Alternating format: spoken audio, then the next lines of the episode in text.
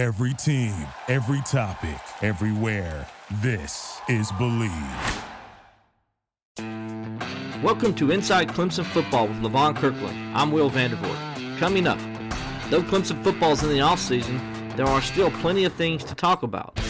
In case you didn't know, Levon Kirkland played in Super Bowl 30 for the Pittsburgh Steelers. Levon speaks on the feeling of what it was like knowing he was going to play in the Super Bowl and the experiences he had leading up to the big game and during it. Linebacker Mike Jones surprised everyone at Clemson when he put his name into the transfer portal last week. Levon and I discussed what it means for Jones and for the Clemson defense in 2021. Speaking of the 2021 football season, the new football schedule was released last Thursday, and Levon and I break down the games that you should look forward to this coming season. Also, Clemson is keeping Tony Elliott and Brent Venables for another year in Tiger Town. What does it mean for Clemson football in 2021? But before we do all of that, as you know, the Super Bowl is right around the corner. And if you're looking for a place to bet on any of the sports going on, betonline.ag is the best and only place to lock it in. From game spreads and totals to team, player, and coaching props, BetOnline gives you more options to wager than any place online. And there's always the online casino as well. It never closes. So head to betonline.ag today and take advantage of all the great sign-up bonuses. Again, that's betonline.ag and sign up today. BetOnline, your online sports book experts. All right, now welcome in the guy who, you know, when I think of Clemson football and I go back to, you know, the era where I really started learning about Clemson football was in the 80s. This guy, Levon Kirkland, co host of this show with me. Man, the namesake of this show, man, you are what I think about when I think of football, outside linebackers, inside linebacker in the NFL. You're the man, man. So, Levon Kirkland, welcome, buddy. Thank you for that ringing endorsement. I really appreciate that. And also, I must be way older than. Where you said when you started following Clemson football. Yeah, but um, yeah, thank you for that. I really appreciate it. And, you know, I have to thank my mother and father. And also, I, I talked to somebody this week and they were just, they were curious about how can you do this at this size? And this is a lesson for young kids today that are playing sports. I really feel that playing multiple sports really helps you in your main sport. I have nothing against guys who are training and they're done doing a bunch of exercises now that I see, but honestly, I think playing different sports help you become better at your main sport. What do you think about that? Well, first of all, I am not, not too far behind you in age because, you know, I, I just remember that uh, I was at homecoming that day when you got, I was still in high school. You, I think, second year at Clemson, technically. So I was a little bit behind you. But that yeah. homecoming game against Duke is what I always remember your coming out party. Yeah, in, that in was, 19, yeah. 1988. So, I, and I always tell everybody about that. That's when, that's when I first remember Levon Kirkland. So, and then to answer your question, though, I agree with you on multiple playing multiple sports. I played multiple sports in high school as well. Um, and uh, I remember when I started playing tennis, and, um, and, and and and I'll admit this: the reason I started playing tennis was because of a girl. So I have no problem admitting that. So sometimes that's the best reason to play. Right. I mean, I love tennis growing up, watched Wimbledon and all that stuff, and and, and always enjoyed it, but never really played it. Mm-hmm. So, um, but I wanted to get this girl's attention, so I started playing. I went out there and I started playing, and uh, but Will, you, you what, man. yes, it does. And and, uh, and so, but I'll tell you what though, it playing basketball really translated to tennis. Yeah. And and I tell anybody who does because the movement is very similar mm-hmm. um, with your uh, with your side to side motions, with the way you play defense, and if the way you play defense in basketball really goes well with your steps in tennis. And so right. there's a lot of transition there, and it really helped. And the reason I was a kind of a natural at tennis once I learned my swings and all that stuff well, and it got consistent. Playing basketball helped me. Where if oh, yeah. I probably didn't play basketball, I might have struggled a little bit more. Now, granted, I'm a little bit of a natural athlete, so that helps. But I think more so it was me playing that one sport that allowed me to do that other one. And mm-hmm. because I played tennis, I think it made me a better basketball player too. So, um, you know, it kind of goes hand in hand. Would you agree? Yeah, I, I, do. And, you know, it's funny that you bring up tennis. Me and my cousin, that's in the same grade that I, I was, we would play tennis too. We learned how to play tennis in the ninth grade, and we absolutely love tennis. And I think in tennis, you got to be so quick, and your lateral movement has got to be there mm-hmm. to play the game. So, you know, I, I, forgot about playing tennis as much as we used to play in the ninth grade, and I could see how that can really develop your skills, especially your quickness. So, yeah, I encourage kids now to, to play multiple sports. You know, I, I know it's popular to focus in on your one sport and you do all the different drills that everybody and their mother have you doing. But man, you know, if you play football, play basketball, play basketball, run track, do something different. That's going to really help your motor skills and your muscle memory. And if you think about the wide receivers and the defensive backs in today's game of the NFL um, and college, you know, you think of a guy like DeAndre Hopkins, right? Or Mike Williams. Um, those guys played uh, basketball in high school and they were good at it. Like, I mean, uh, Nuke, I always want to say Nuke because that's how I know him as. Nuke, Nuke, you know, was an all state player in, in basketball and, and won the region um, player of the year in basketball as well as football. I think he's the only person who's won player of the year like three years in a row for football and three years in a row for basketball in this area. So he's a, he was a heck of an athlete, still is. And but because he played basketball and football, I think that's why you see Nuke doing so well in football and why he's so dominant the way he is. Because you throw up a jump ball, there's not many guys going to out jump Nuke. Right, he's going to set you up. He's going to post you up, get that rebound. But another guy you can uh, mention in that category is John Abraham, that mm-hmm. played at the University of South Carolina, had a very long career in the NFL and also played at my high school, Lamar High. You know, he didn't play football until his senior year, but he was a track guy and a basketball guy. And you can see his speed converting over to football. And he was a heck of a defensive end. I remember the first time I saw him play uh, at South Carolina versus Tennessee, he got a sack. Tennessee won that game, of course, but I was saying in my mind, that guy's going to be in the first round. Mm-hmm. That's going to be the first round. I wasn't saying because he went to Lamar, but you know, I think playing those multiple sports actually helped him out a great deal. Yeah, Tee Higgins, another guy played basketball, was a basketball star at uh, in high school. Right. You know, he switched over football, um, and then of course going to the track route with Clemson. A couple guys come to mind first. A uh, guy you played with, James Trapp. Yes. was a uh, almost an Olympic sprinter. Um, uh, and then you know um, another guy, Larry Ryans, you played with. Um, right. comes to mind. A guy people uh, more of the recent crowd will know. C.J. Spiller mm-hmm. was a track star, and then Jacoby Ford was a national champion at Clemson um, in, in, in the 60 meters. So you know, you see guys, if, if you parents out there listening, you see what we're talking about. We're giving you examples of guys who all played in the NFL and, and were major college football players, but yet also excelled in other sports as well. So think about that when you got your kids and you're putting them in a different sport and you, or you're trying to focus on one thing. And Levon, the other thing I like about it is when you play multiple sports, it breaks up the monotony of practice in that other sport, and it allows you to feel like you're doing something different where you don't get bored. Yes. No question about it. I, I used to look forward to basketball practice as the football season because it's a whole lot easier.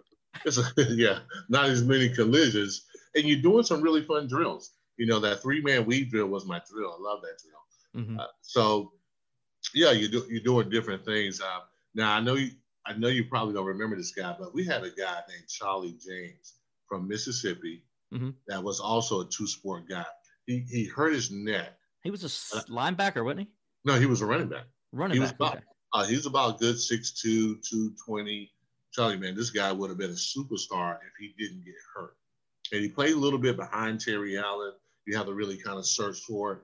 But I'm telling you, that guy would have been the next great. He would have been one of the great running backs that come from Clemson University. So, yeah, our whole advertisement about playing multiple sports, man, I think it's really, I mean, it's really letting people know that doing that is going to actually enhance your career. And also, you put LeBron James in that category too, because he was a mm-hmm. great high school football player as well. And I used to use that when I was, uh, when you're lurking the hall for players and these guys are playing basketball and you say, well, hey, LeBron James played, played football too. And they'd be like, really? Like, yeah. I'd say there's not a whole lot of room for six three uh, power fours, but you put six three on the football field, there's opportunity for you to get paid. So yeah, D- Dwayne Allen uh, was a basketball star uh, where he grew really? up and you know had D1 offers to play basketball too, and um, he decided to, to, go football route. And um, he'll tell you he made the best decision of his life going. Oh, that football. worked out for him. it worked out pretty good, and he'll tell you that. Right. Dwayne's a great story um, with that and how he transitioned to football. Um, but I guess we won't spend too much time on that because you know we got to talk about the Super Bowl, man, and that's part of what we're going to talk about today. Is um, you know Super Bowl Fifty Five is coming up uh, between the Kansas City Chiefs and the Tampa Bay Buccaneers next Sunday. Um, but Levon, so first of all, man, you're a guy who made it to the Super Bowl.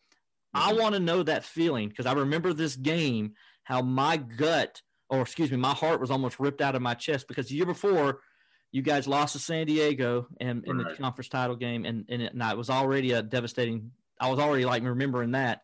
So here comes Indianapolis, and Harbaugh throws his hail mary up into the air, and as mm-hmm. I'm watching it go, I'm saying, please do not let that guy catch it. Please, whatever you do.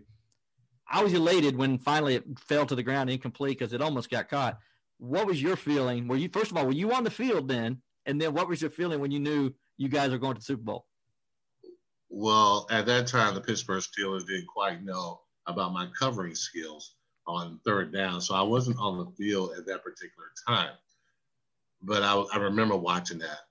And I remember it going up in the air and I, it was silence. I mean, there was, I mean, it was dead quiet in that, in that stadium. And seeing the ball almost get caught at first, I was like, oh my God, he caught it. It happened to us again. But you see the you see the you see the end zone referee is like clearly indicated that it fell to the ground. And he said that he swung around just in time to see it hit the ground. So he's in perfect position to make that call. So man, it made everything better. When we were we knew we were going to the Super Bowl, we finally made it, man. It was I'm telling you, it was a long road because you know we we it, it's like we took a step, and it was like every year we kind of took a step to get there. The one year we lost to Kansas City in a wild card, we we should have won that game. Then the next year, you know, we beat Cleveland, and everybody really believes that we're going to the Super Bowl. I really think that's our best. That's really our best team. We end up coming up short against San Diego. And then this team that goes to the Super Bowl, we started off, a lot of people don't realize, we started off three and four. And Coach Cowher just did a wonderful job of setting our mindsets to being, okay, we're going to be 1 and 0 at the half of the season, 2 and 0. And we were, I think we ran off of like maybe eight straight games in a row. We, we got there, and that game, it was tough, man, because the coach, man, they were well coached and Harbaugh just really played his butt off. And it was just an intense game the whole time. I think one of the best games in the NFL playoffs. And when we won that game and understanding that you're going to the, biggest game, the game that I imagined I would be in as a kid, you know, just playing that thing over and over in my backyard. And to finally be going to the Super Bowl it was amazing. It really was. It was a great feeling. It was like you knew you were the only show going on that day. You know, that whole week, the whole build up to it. I mean, and we were going against a very, a very good team in the Dallas Cowboys. They're going to test our defense. People were giving us no chance of stopping them and stopping their powerful running game. So it was, you know, football is always, always about storylines. And you try to find the storyline, but that one really stuck in my head about them being able to run the ball on us. And I really, I really take, I really took a team running the ball on us very personally. I really did. I, I, I felt like if a team got over 100 yards on us, it was somehow um, I had something to do with it. So I took somebody running the ball on us very personally. But yeah, man, it was just amazing. All the media coverage you get, all the gifts you get too. You get a bunch of bags full of stuff. So it was great. And then I was able to, you know, my family was able to enjoy it as well. So seeing my mother and father there, my brothers and sisters, and being able to share that experience with them was tremendous. But there's nothing like playing in the Super Bowl. For a football player, that's the ultimate. I mean, winning in winning the Super Bowl is definitely probably more so, but even having the opportunity to play is is big time. Yeah, I know young people look at Tom Brady and they say he's going to his 10th Super Bowl. It must be so easy. Right. It's, it's, not easy. It's not most most football players don't even play in the Super Bowl. They never make it their entire career. I mean, go let's go look at some. I mean, we can name a few. Barry Sanders, right. one of the greatest running backs of all time, never made it to a Super Bowl. You know, you can go you can go on and on with guys like that that that did all these things that are Hall of Famers, never played in a Super Bowl. So, mm-hmm. you know, you got to do something that uh, maybe one or two percent of all NFL players ever do. Um, yeah. and, and, I just can't imagine it, man, because I, am like you. I love football, but I knew at a very early age my football career was going to end early. So right. I knew there was no chance of going to a Super Bowl for me. Mm-hmm. So I can't imagine what that's like to play in that game that of that magnitude and on that stage the feeling the the butterflies just everything man because you know growing up that's all you you know you know i used to watch still do to be honest with you the, the old nfl films where they show all the super bowl highlights from super bowl oh, I, I watched that too yeah you're not the only one yeah so you kind of get a, you know so you just got this idea of what it might be like to play in that game did it meet your expectations levon when you oh, got yeah. there did it meet your expectations it did. And the cool thing was I was voted captain that year. You know, and I was pretty, I was only in my fourth year. Mm-hmm. So for my team to, uh, to really vote me in as captain, that was said a whole lot. So the cool thing though is being a captain at the Super Bowl because all eyes are focused on you in that coin toss. And I remember Dermontti Dawson, who's a Hall of Famer, center for the Pittsburgh Steelers for a long time. He was like, "Hey, Kurt, look to your right. There's Vanessa Williams." You like, "Oh my God, that is Vanessa Williams." and so, so you're seeing all these celebrities, but they're paying attention to you. So you got the whole state, the whole country, at least, and you know, parts of the world that are looking at you. So walking out to, to the coin toss was amazing. I mean, it was, and then you see the the planes flying by, and your nerves are really cooking. I can tell you why my nerves were up because when you're very nervous and you're playing a sport, your knees will automatically start knocking, like they would start shaking. Mm-hmm. And I didn't really have that feeling, but a couple times in my career. Never in high school. In college, my first game at Clemson, on the kickoff, my knees were knocking. But you know, after a while, I got over it. My first my first time playing in the NFL, my knees were knocking, and I thought that feeling was behind me because you know this is like my fourth year in the NFL. So I'm a I'm a seasoned pro, been starting for three years.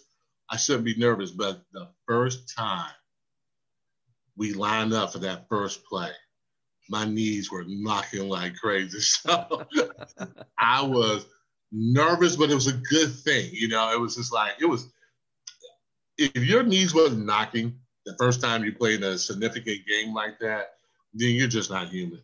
And you don't care about the game as much as you should.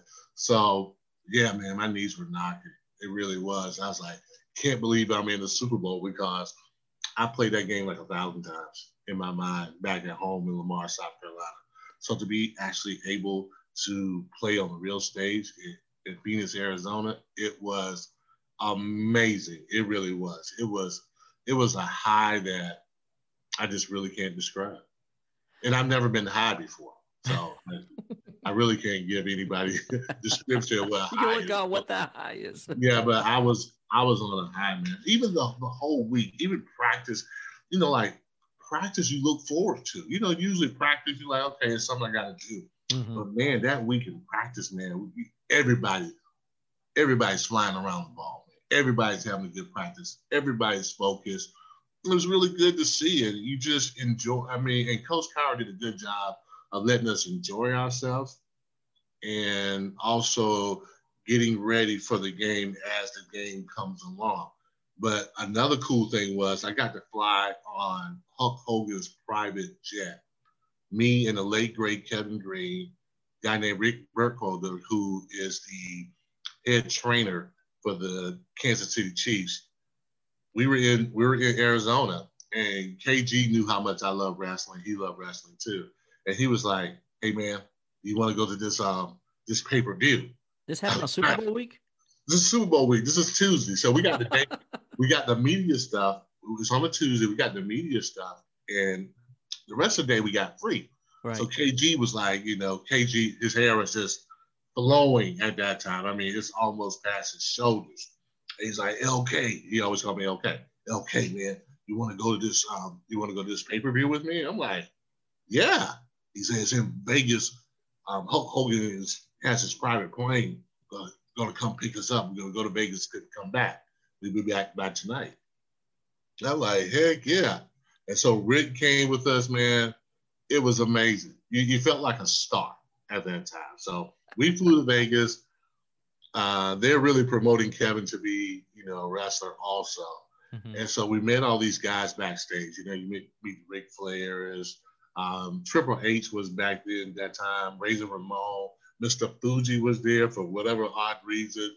And you just meet a lot of these guys. And Eddie Guerrero was there. So it was amazing, amazing, amazing. And you know, all happened because you got a chance to go to the Super Bowl. And playing in that game was so amazing for me also. But having that breakout game, and I think that was probably for a lot of people one of my best games. But I've been playing well the whole time, but I think that the world got to see it, and, and especially other people in the NFL, they got to see it. And it's just like, man, this kid is playing. And I had probably one of the best games of my career playing against Emmitt Smith, who was the standard at playing running back. And for us to stop him cold like we did, it was good. The only thing we, I mean, we just didn't win it. That's the only thing that took away from that awesome experience.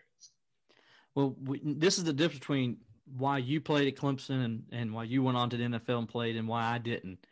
If I saw Vanessa Williams, I would probably have not been able to do anything the rest of the day because – I couldn't even play in front of my girlfriend well because any I was always a distraction to me. So right. Vanessa Williams, who I had a huge crush on growing up, would have definitely distracted me the rest of the day, man. So nice. props to you to be able to go out and play the game that you played at that game with Vanessa Williams watching you. yeah, you you would have been in trouble, Will. but I was able to regain my focus. I just looked at her for like maybe like 10 hot seconds. Hopefully she didn't see me stare a hole in her but yeah, I was able to to shift my focus back on the game. But yeah, it was tremendous. It really was. I can imagine if we would have won that game, the party we would have had. It was. Oh, it would have probably been just. I probably wouldn't have went to sleep that night. I'm sure. Yeah, yeah, yeah man. Hey, but hey. I, I, I, nobody wanted you to win it more than me. Trust me. Um, um, but I understand. I understand. We can't win them all, right? And that's the way right. it goes. But uh, you know, you were talking about just a second ago getting people to see how good of a football player you are you are uh, in that game and, and and that people could know who Levon Kirkland was afterwards. And that did happen. Um, a guy who recently just decided out of nowhere and I'll be honest with you total shock for me. Didn't see this coming. Mike Jones you know um, leaving Clemson uh, put himself in the transfer portal last week. Let me ask you a question man. First of all how shocked were you when you saw that report when when Mike Jones is no longer um, at Clemson? Yeah, I was a little surprised. I, I, thought that Mike was, from the outside looking in, he seemed a little gun ho for Clemson, mm-hmm. and he seemed to be one of the leaders, one of the guys that was really seemed to really enjoy himself being at Clemson. He was getting opportunity to play a whole lot more and you feel like, well, hey, if he comes back, man, he's going to be even better. Uh, you you kind of wonder what happened. You, you never know, and sometimes you don't want to make a judgment mm-hmm. of what happened. Something could personally happen. Something in his family could happen. You never know. But man, um, I told Rod McDowell this a long time ago, and he wanted to leave because you know he wasn't getting as much playing time. And I said, well, Rod, you, you played running back there's a chance that, you know, guys get hurt in front of you, you'll be the next guy to step up. And I said, think about it this way too. You would have to start all over again. Start building relationships, getting used to a new environment. And I think a lot of times guys take for granted because, oh, I played at Clemson University. I'm going to have much more success at another maybe program that is not as good. And usually, sometimes that's not the case because now the success you had at Clemson, now you don't have all that surrounding success, that mm-hmm. standard that you normally have, um, that you can always expect. Trust me, every team, every program is not created equal. And though you, you take for granted those relationships that you build. So now you go to another program, and guess what? You may not even get along with your position coach, and that happens. Maybe the maybe they don't see you the way that you see you. You know, they don't see your talent the way that you see it. So I, I think a lot of times you have to be careful about leaving, especially leaving a really good program for another program simply because you want to get more playing time or you think you'll get more notoriety. And a lot of times that's really never the case. Like I said before, I don't know the re- his reason. So he may have a good reason mm-hmm. to go. And I, and I always cheer for the student athlete. But yeah, was it a surprise? It was definitely a surprise because on the outside looking in, it looked like Mike was having a good time playing at Clemson and just thought that, okay, he enjoys it here. Why wouldn't he play? But yeah, I, I think it was a surprise. But like anybody would ask me, man, I would tell them to make sure that they understand what they're going into because it may not be that the grass is greener on the other side. Yeah, and you know when you look at Mike Jones and say, okay, you know, you look at Clemson, who who they got coming up now. Uh, obviously, uh, Trenton Simpson is a guy.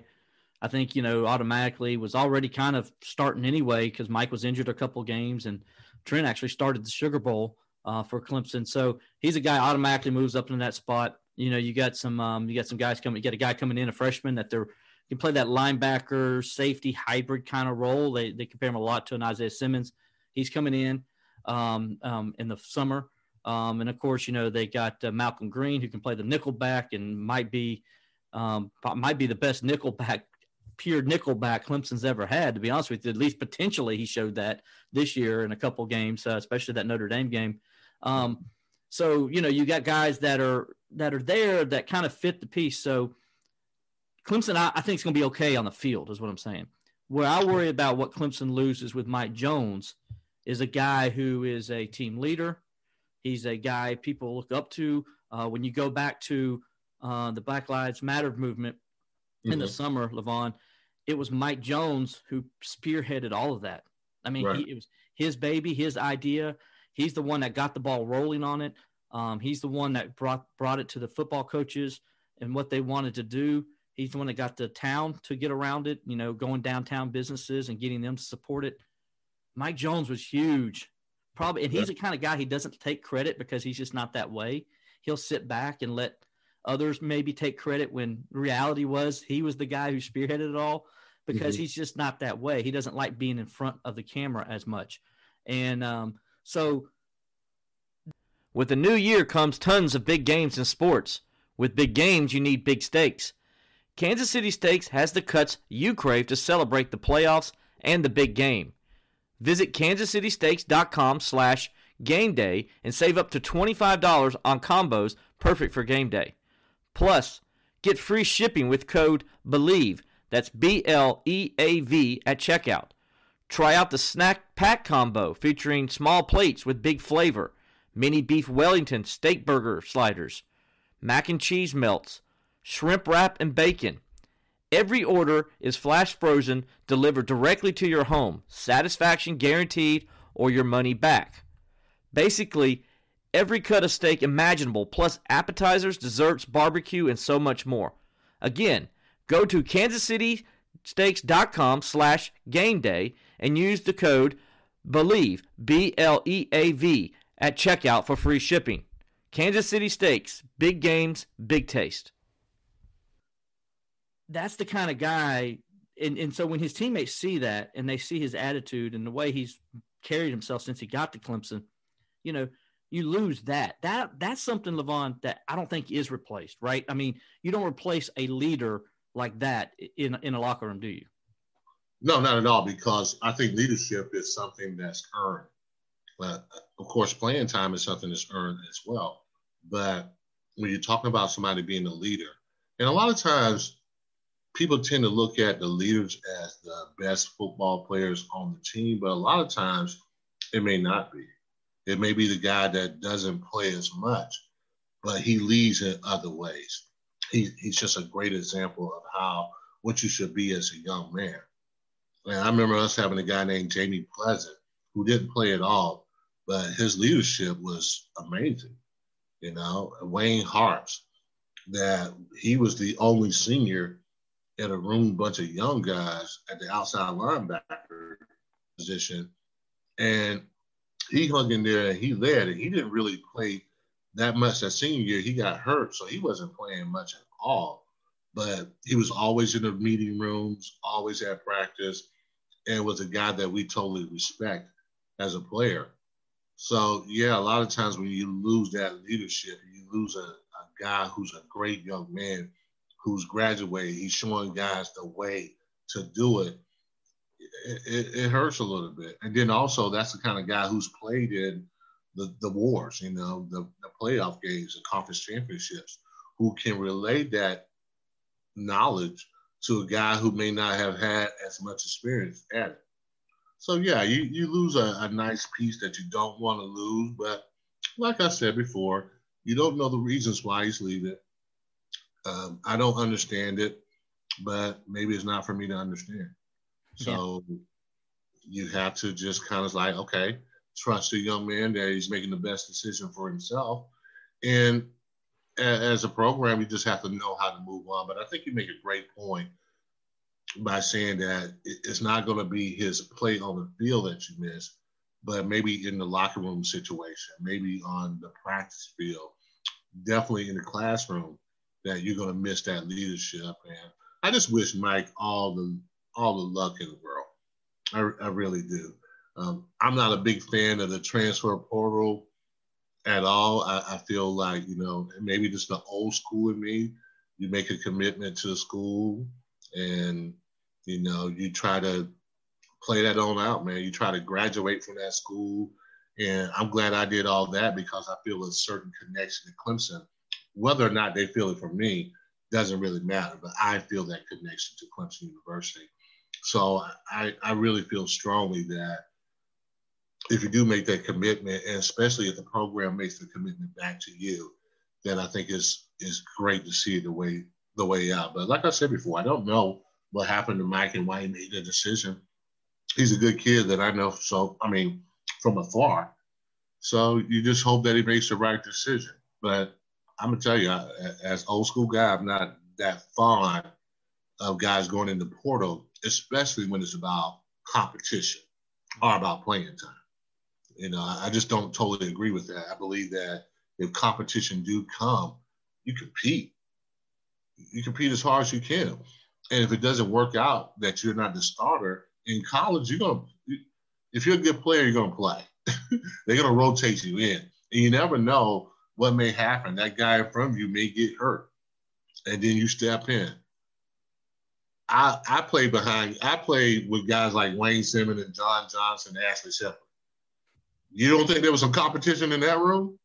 Just Ted. That four from one position, really, four guys that were just incredibly solid. And I think we help each other get better. So from uh, portal trans, you know, from the portal um, issue, I don't really like it when guys are leaving because they're not playing mm-hmm. and they want to play. I say compete, compete. But I can also understand if you know guys want to move on and they want to, you know, they graduated they got an opportunity to go somewhere else where they may um, their light may shine a little bit. I, I, I, get that, but in a lot of ways, some ways I don't really like the transfer portal. I really don't. Well, in this case, at least Mike did graduate from Clemson, so he's a Clemson guy. Will always be. Yeah. Mm-hmm. Um, and, and, the fans love him as long as he doesn't go to Columbia. I think he'll always be special to the fans. Just don't go to Columbia, Mike. Um, uh, and then uh, Lavonda, but you said you hope Clemson has the connection you have. I think Clemson does, considering 44 sitting up there in the uh, in, in, Memorial Stadium and is you know in the Ring of Honor. Um, I think there's a definitely a connection. Clemson fans love you, man. There's no doubt about that. So don't you ever worry about that end, okay, buddy? It's um, it's, it's not that though. It's just that me, you know, I have learned that you have to express love, and you know, and you have to be intentional about it. So I just wanted to express my love. I, I'm not saying that they don't love me, but I just want to express my love and you know let people know how much Clemson really meant for a guy from Lamar, South Carolina. That you know, I had a I had a gentleman that just say like, I never even thought you were going to get off the bench.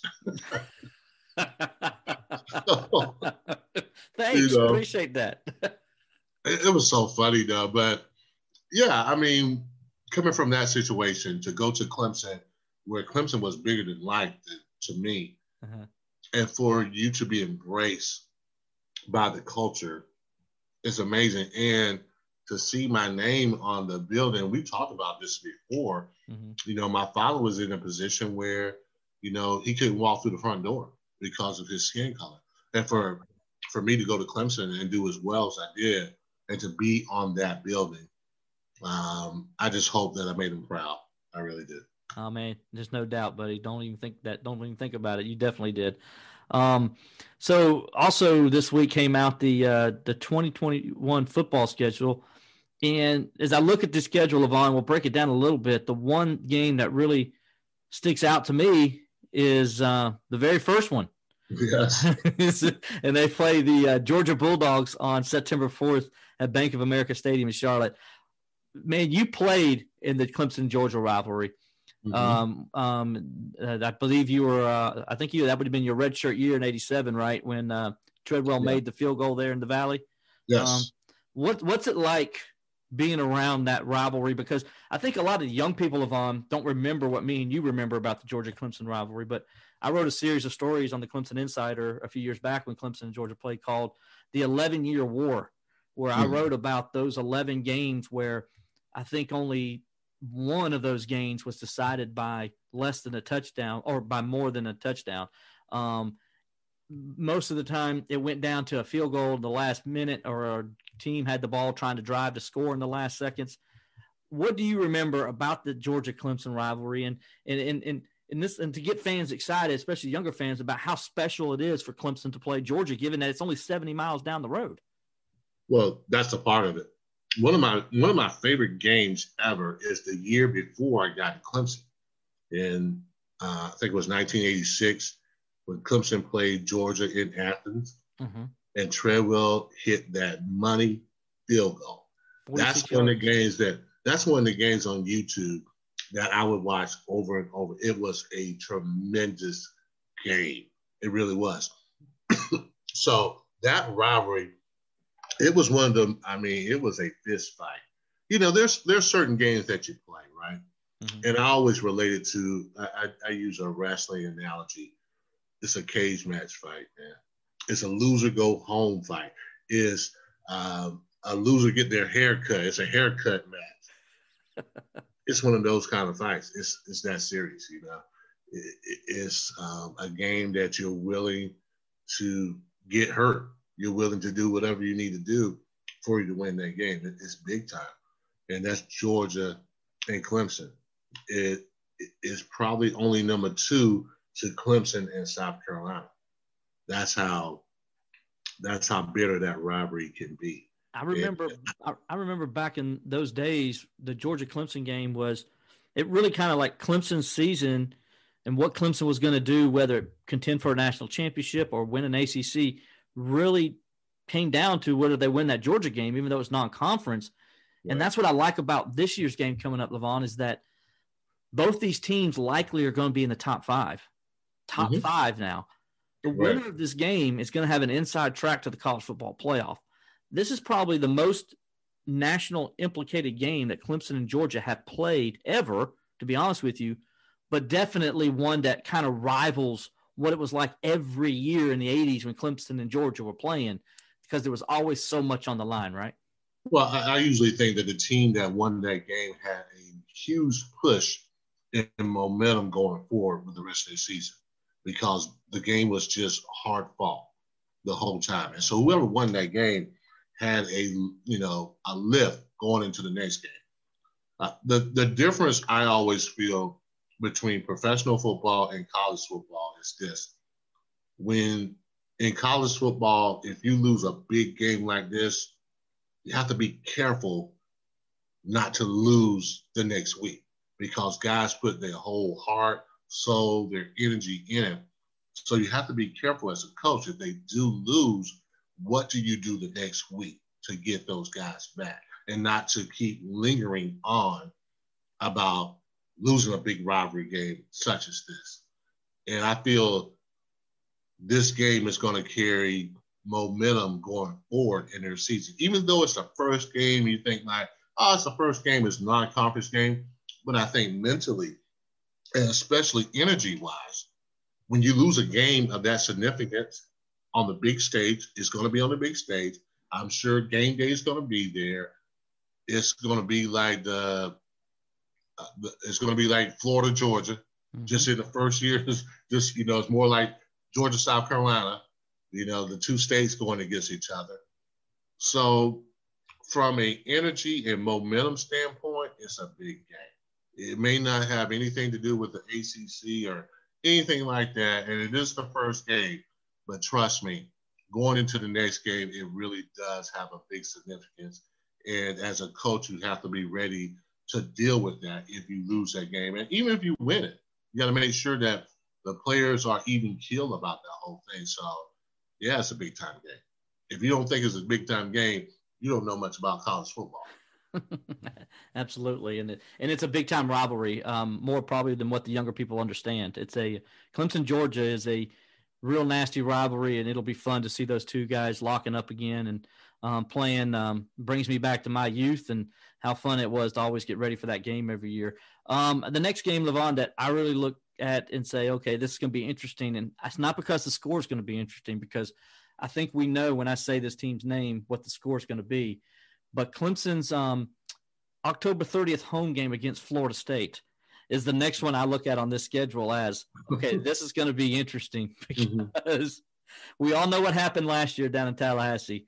And um, I would imagine one William Christopher Swinney is going to have his boys fired up like he probably never has before for a football game. What do you think? Oh, no question about it.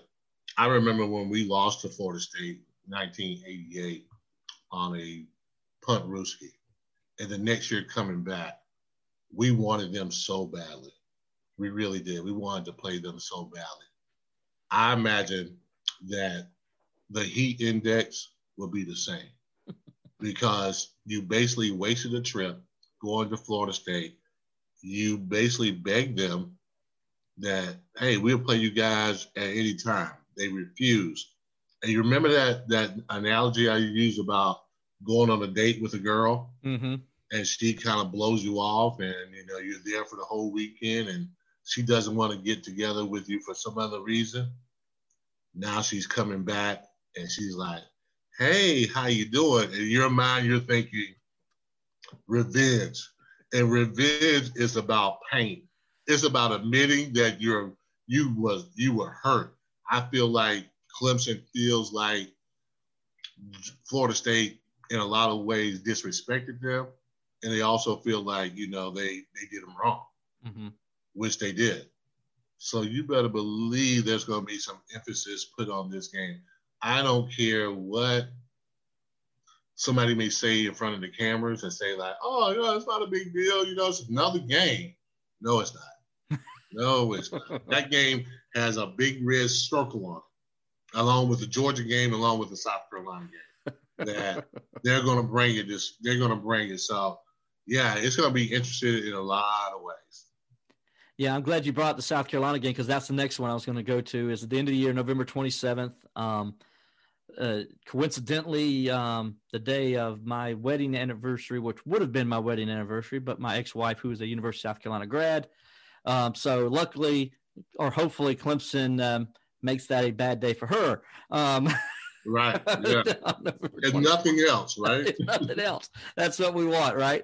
If nothing else. So, uh, but anyway, that game is on November 27th in Columbia. And so I know a lot of Clemson people are not very happy about this game being in Columbia, Levon, because they felt like the SEC took a game away from Clemson in Death Valley last year. Yeah. And um, that game that they felt like could have been played. Um, and um, so, what's your thoughts on that? Are you as kind of unhappy about this game getting in Columbia, or do you really not care? I don't really care. And from my perspective, there's nothing like beating South Carolina at Death Valley, but it's really nothing, nothing like beating South Carolina at Williams-Brice. that was one of my favorite things to do in life. And you did it well. It, yes. So for me, I like going to South. I, as a player, I love going to Williams-Brice and playing South Carolina and beating them at their place. So I get it. It does steal a game away from Clemson being at home, and I understand that fully. But I think guys like me, guys probably like you, even better when you beat them at Williams-Brice. even Absolutely. better when you beat them at Williams-Brice. There is nothing like beating South Carolina at their own place. So for me, I kind of like it. I do. I mean, honestly, I would have took three of my four years and played at South Carolina to go to South Carolina and to beat them in South Carolina. I would have. I would have. You know, they say, hey, what's one place you want to go to and play a football game? I'd be like, Williams-Brice. Let's let's play there three years. I'll take one year when we play them in Death Valley. But it's nothing like hushing that crowd up. You can throw all the bottles and everything else you want to, but we're beating you down on the field. So I can understand where some people may say, like, oh man, that's terrible. They're taking something away from us. Not really. Not really. There's a joy in beating South Carolina at Williams-Brice. If I haven't said it 100 times during this question you asked me, there is something great about beating them at Williams-Brice. It's really not that far away. And this is what I always say. Every time we play South Carolina at South Carolina, especially after that 89 year, we always say rent is due that game. And all the other times you can do whatever you want to. You can decorate the house all you want to. But when we come, it's time to pay the rent because we own this place. You're just renting it. We own it. So I can't see why you would be upset playing, going collecting your rent. And the funny thing is, um, and I, I've thrown this stat out there before. So since you guys, you know, your 1989 team went up there and won 45 to nothing, Clemson was um, is 12 and four in the 16 games they've gone to Columbia. At one point, they were 11 and one. so uh, it's, a good, it's, a great place to get a win. it's a great place to get a win. I don't know what people are talking about. They're saying they don't want to go to South Carolina. It's what you mean? It's like a home away from home. I mean, can you imagine 11 out of 12 times Clemson beating them in their place? You know, Gamecock fans had to hate that, right? And that's what makes it so great is that Gamecock that's what, fans that's are so the beauty of it. they're so mad that, about it that they absolutely hate it. I'm gonna tell you the best time of my life is my senior year, and I came out as one of the captains, and they said my name, and I got a array of boos. Man, I felt like Ric Flair. I love the boos. If I'm playing away, the more you boo, the, the better it is. If you don't, as a competitor, if you don't like the boos as much or even more so than the cheers, I kind of I kind of feel for you. You don't have the right mindset. You just don't. You don't have the right mindset, and you're not going to be a player. But if you like the boos and you like the hostile away crowds, that's the making of a good football player. And there's no place better than Williams-Brice Stadium to get those boos and to get those fans to really hate the colors that you wear. But you know what? In the back of their mind, they know that they're probably going to lose that game. That's the beauty of it. So let's play in South Carolina another year. Let's play every year. Let's play every year in South Carolina so we can just take their heart.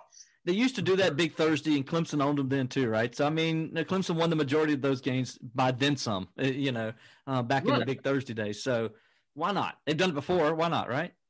Yeah, man. So what? You play in South Carolina in South Carolina. so that's a win. That's normally a win. So history yeah, I have no that. problem with it. Seventy percent of the time, history tells us it is a win. So yeah, and also, you know, the best part about that, Will, is when they're walking out the stadium early. in that eighty nine, in that eighty nine game, that was the fun part. We were beating them, and they were just like, you know what? That's it. We're we're done, and we're just like, you don't have to go home, but you got to get the heck out of here. I know a lot of people look at 63-17 and they say, "Oh, that was," and it was a beatdown of epic proportions. Don't get me wrong, but to me, that 1989 game, like you're talking about, that to me was the best year because it was. I mean, they didn't even sniff that other side of the field. They couldn't even sniff it. You guys just it was a, them. it was a whooping. That's like as a kid, if you ever got that whooping that sticks in your mind. Yeah, it's that switch. You guys took a switch that, to them. We laid the wood to them, and we could have played that game for two days and they still wouldn't score. Nope. They still wouldn't score. We, I think we fairly dominated those guys. And the cool thing was we came out in the white, all white business suits that I always used to call them, the business gear. And then we went in there and the orange pants were laid out for us. And you just knew they're going to really get it this time. I felt like we would have beat them regardless but when we put the orange on, those orange pants, and this is the first time we've done it in a away game when I was there. First time period.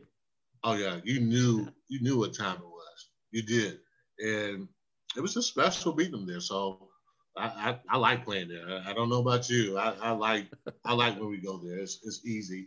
It was not easy, but it's a game that's very satisfying. It's it's fun because of um, their fans. That's why it makes it fun, man. Um, yeah real fast before we get out of here.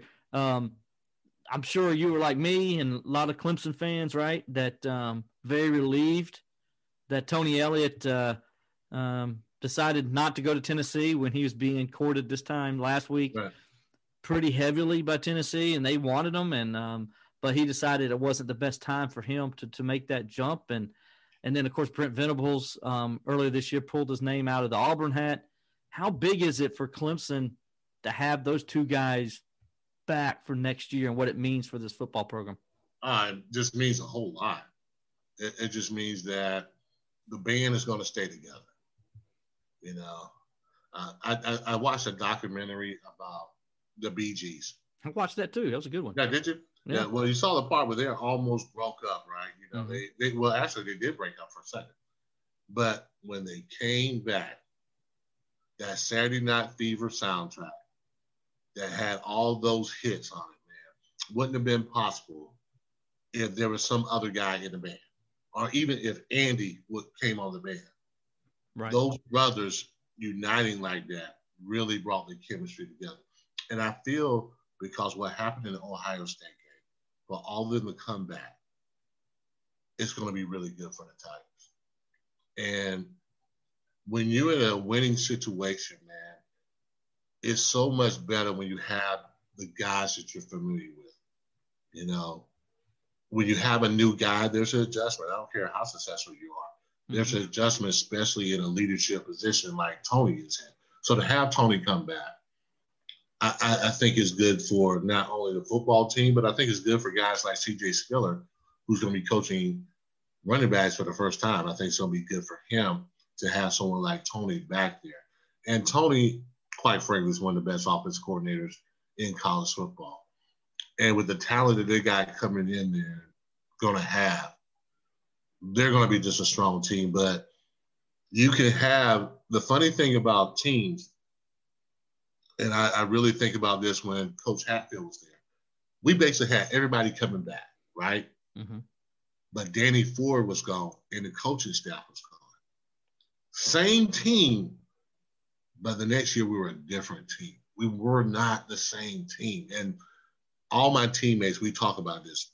We really felt if Danny Ford would have came back, we felt that we are going to win the national championship that following year. And if you don't think uh, significant coaching changes don't make a difference, it does. Because we had to get accustomed to Coach Hatfield and his staff instead of, you know, the same staff we had before. Now you kind of, as a staff member, you kind of know what you got, what you don't have, how to use it better. When you're a new guy coming in, it's going to take you a little bit of time, especially in a pandemic where you kind of don't know what spring football is going to look like, what preseason football is going to. So having Tony, especially somebody who's very familiar with the offense, everybody kind of knows the terminology and everything. I, I think it's huge. I think it's huge, and I think now you're going to be able to make a real strong run at the national championship. Totally agree with you on all accounts. I think it's a big deal for Clemson and you know getting those guys back and, and and actually didn't even think about it from the pandemic standpoint. But you're right. You know that's one leg. Clemson, like you know, even at Alabama, they have a new offensive coordinator this year and and uh, Bill O'Brien, so they're going to have to get used to that. So even the defending national champions are are going to kind of be behind the eight ball a little bit when it comes to Clemson in this pandemic era, because as you mentioned, planning, getting used to a coach would be very difficult right now, more so even than normal. So, uh, big deal for Clemson. Get both those guys back as they now, as we know what the schedule is, we know when spring game's going to be April 3rd, by the way. Which, so that means the Tigers are more likely going to start sometime at the end of February, going to start spring practice here. So we'll know all that. So there's a lot of football to talk about. That's the good thing. And of course, next week is the Super Bowl. We're going to talk about that. So um, we're going to do that uh, next week. Uh, have a special Super Bowl podcast. It's kind of involved Clemson, a little Clemson flavor in it as well. Yeah, but but but we'll but we're going to break down the Super Bowl, but with Levon Kirkland. So, but right now we're going to get on out of here, Levon. Uh, it was fun, buddy. I'll see you next week uh, for Will Vandervoort. Excuse me for Levon Kirkland. I'm Will Vandervoort. We'll see you next week on Inside Clemson Football with Levon Kirkland. All right, Will.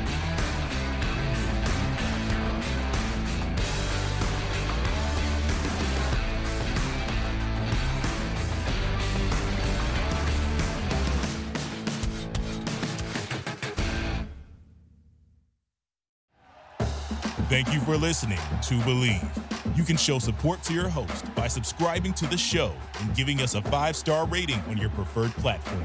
Check us out at Bleav.com and search for B L E A V on YouTube.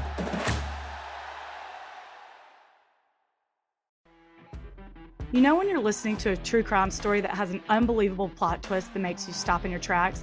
That's what our podcast, People Are the Worst, brings you with each episode. I'm Rachel. And I'm Rebecca. We're identical twins who love true crime cases that make you say, didn't see that coming, and we hate the people responsible for them. Listen to People Are the Worst now on Apple, Spotify, or wherever you get your podcasts.